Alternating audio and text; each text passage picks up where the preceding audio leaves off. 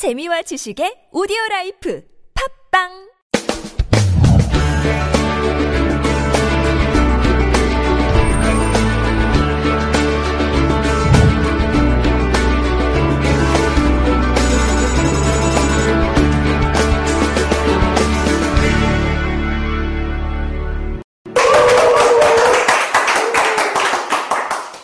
반갑습니다.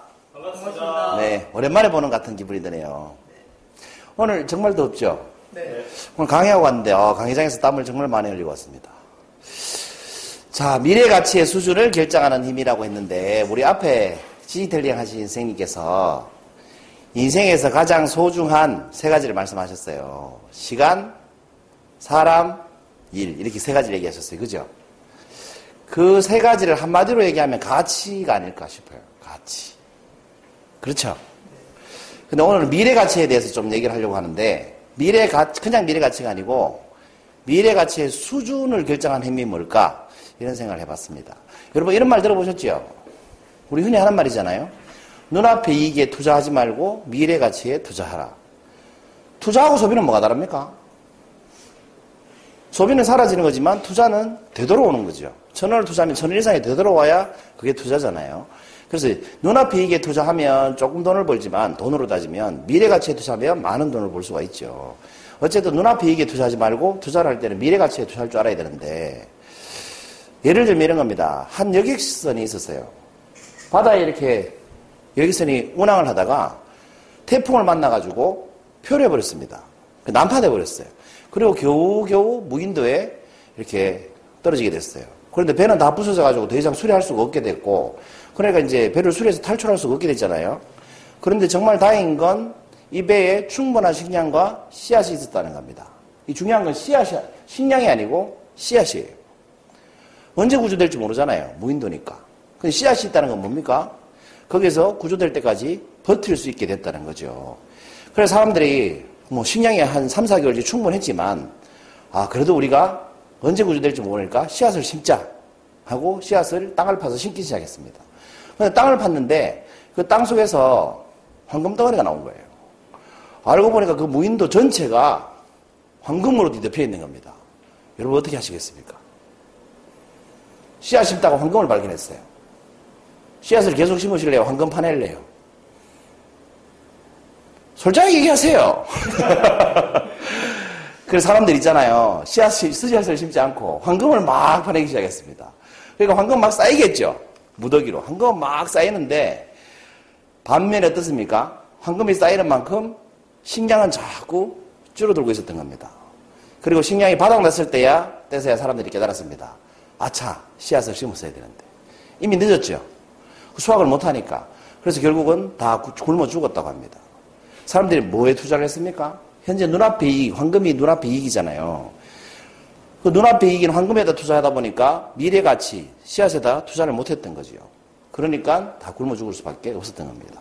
그래서 눈앞의 이익에 투자하지 말고 미래 가치에 투자라는 것은 눈앞에 황금이 있어도 씨앗을 심으라는 겁니다. 어, 오늘 제가 강의를 갔다 왔어요. 여기가 대구고 경기도 광주 아시죠?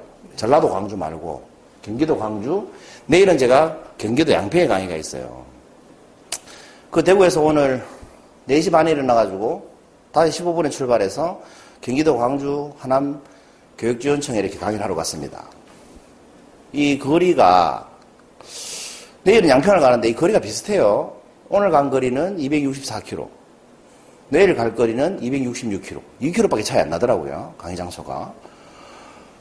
그리고 이 광주하고 양평은 몇 킬로 정도 될까요? 눈대중으로 봐도. 26km밖에 안 돼요. 그러니까 오늘 광주에 강의를 하러 가서 12시까지 강의를 하고 제가 이런 생각을 참 많이 했어요. 어, 참 놀기 좋은 강의다. 12시에 강의가 끝나니까 누구랑 같이 가서 실컷 그지에 있는 문화관광하고 놀고 다음날은 또 강의가 2시에요, 양평은. 그 실컷 놀고 다음날 천천히 일어나서 아침 먹고 양평에 강의하고 내려오면 딱 좋겠다. 이런 생각, 유혹이 굉장히 많았습니다. 그런데 오늘이 제가 향기 노트를 해야 되잖아요. 수업도 해야 되고. 그 향기 노트를 해야 되는 날이잖아요. 아, 이걸 미룰까 말까, 미룰까 말까. 아니면 나, 나 빼고 하라고 할까. 이런 유혹이 많았습니다. 그런데 혼자 생각을 해보니까 해야 되겠더라고요. 264km를 다시 내려와가지고 내일 266km를 다시 갔다가 와야 되잖아요. 그럼 이게 거리로는 몇 킬로를 제가 더 왔다 갔다 해야 됩니까?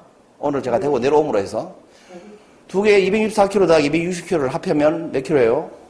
거의 530km 정도 되지 않습니까? 근데 26km를 빼면 거의 504km 정도를 제가 더 운전을 해야 되고 시간으로 따지면 6시간 이상을 더 운전해야 되고 뭐 쉬었다 가면 8시간 정도를 잡아야 됩니다. 그 하루를 더 투자해야 되는 거죠. 그냥 내일 있으면 그냥 놔두면 될 건데 왜? 이 264km가 저는 미래 가치라고 생각하기 때문입니다. 그 향기노트를 단순히 우리 마스터반 수업 들으시는 분들이 듣는다는 관점이 아니고 지금 유튜브에 구독자 수만 한 700명 되거든요. 그래서 제가 매주 이렇게 올리는 향기노트를 보고 가끔 메일도 옵니다. 요즘에는 미국에서도 오시고 뭐 옛날에 호주에서도 왔고 그러니까 제 강의를 챙겨 들으시는 분들이 많다는 거죠. 그걸 어떻게 할 수 있겠습니까?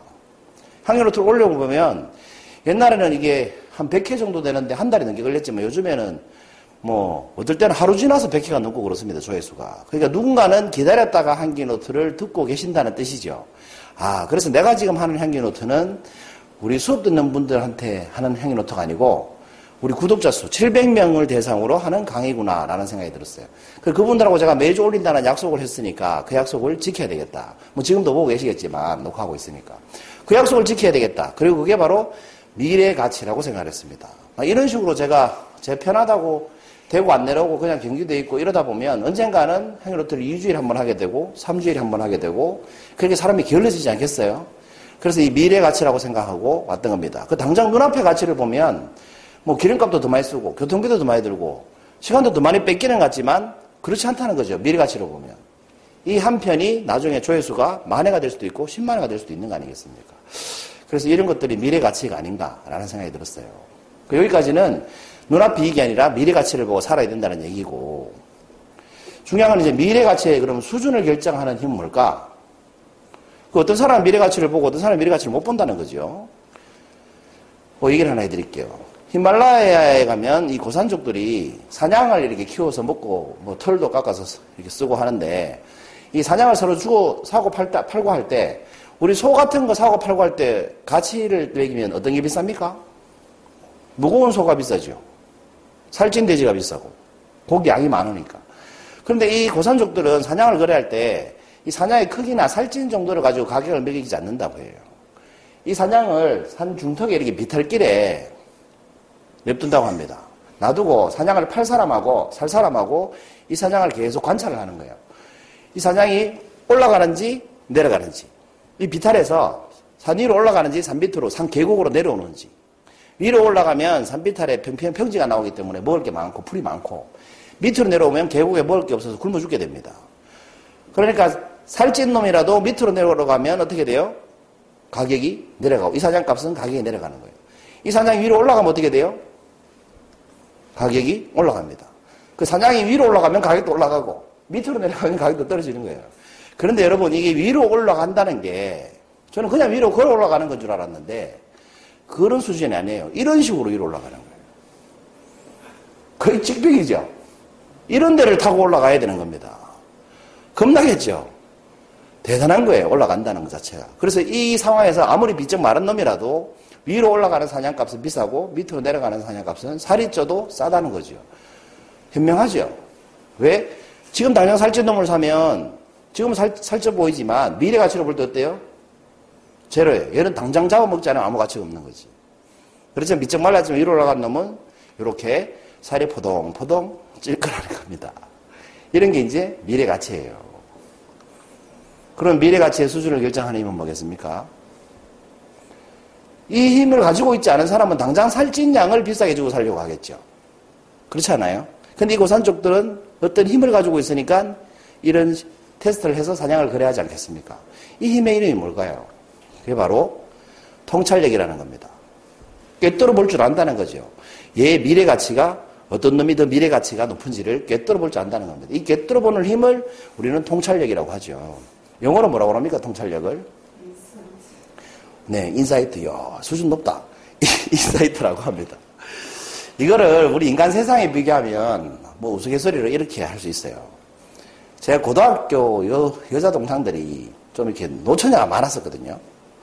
그 동기 학생들이 노처녀가 많았었는데 그 노처녀들한테 제가 이런 말을 한 적이 있어요.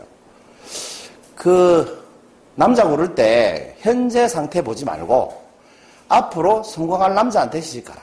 이런 얘기를 제가 했어요. 그 지금 당장 돈이 많다는 건 뭡니까? 젊은데 물려받은 재산이 많다는 거지. 그 사람 능력이 많다는 게 아니잖아요. 그러니까 지금 당장 돈 많고 가정 환경 뭐 이렇게 부유한 집에 시집 가려고 하지 말고 편하게 살려고 하지 말고 지금 가난해도 앞으로 성공할 남자한테 시집 가라. 이렇게 얘기를 해줬어요. 그 여러분이 여학생들이라면 뭐라고 궁금한 거 없습니까? 제가 이런 말 했다. 앞으로 성공할 사람한테 시집 가라 그랬어요, 제가. 앞으로 성공할 줄이야. 그렇죠. 똑같이 질문을 하더라고.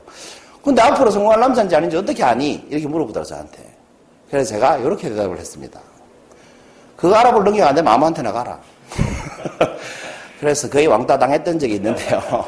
이렇게 말하면 안 되지만 하여튼 그렇게 얘기해가지고 거의 왕따 당한 적이 있는데 이게 무슨 말이냐 하면 그런 수준인지 아닌지 알아볼 능력이 안 되면서 그런 수준의 시를 가려고 하는 자체가 욕심 아니겠습니까? 이걸 직원을 채용하는 것도 똑같아요. 지금 직원을 채용하는데 보니까 가정환경도 안 좋고 뭐, 뭐 학벌도 딸리는 것 같고 스펙도 별로 없는 것 같고 그렇지만 이 사람의 잠재력이 회장감일 수도 있죠. 그걸 알아보는 게 통찰력인 겁니다.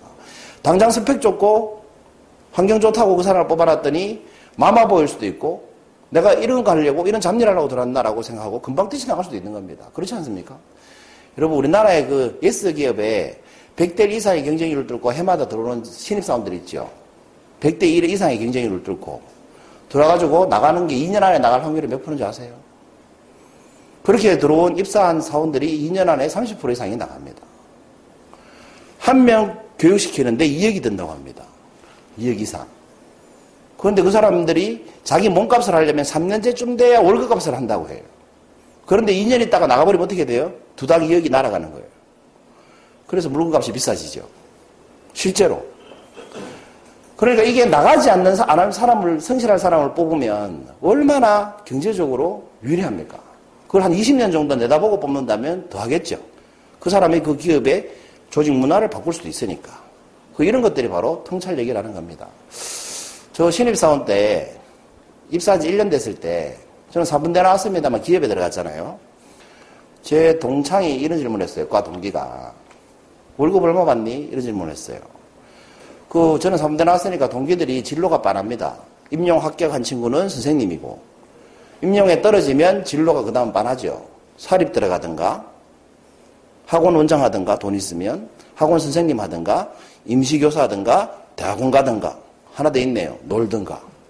이 중에, 이 중에 하나예요. 기업에 취직하는 경우는 잘 없어요. 왜냐하면, 기업에서 사범대 생활 잘안 뽑아줘요. 수학과 뽑지 수학교육과를 안 뽑거든요.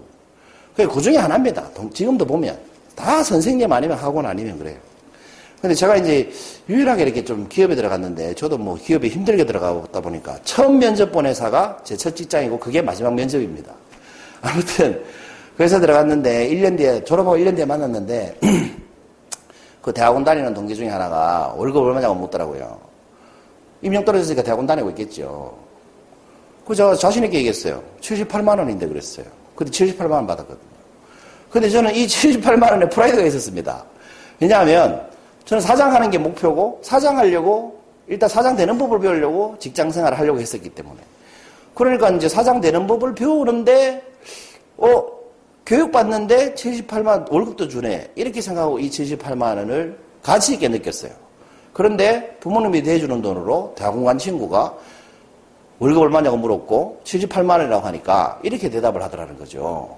참, 나 같으면 차라리 놀겠다. 그 돈 받고 뭐하러 일하냐 이거죠. 그리고 제가 퇴근도 12시 하고 퇴근도 12시 했거든요 매일. 차라리 놀겠다 이러더라고요.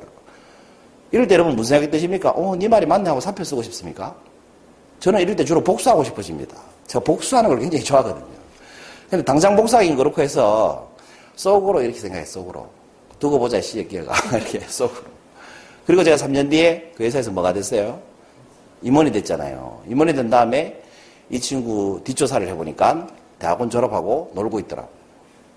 그래서 복수를 해야 되겠다 하고 모임에 가서 뭐 아주 사소하게 복수했습니다.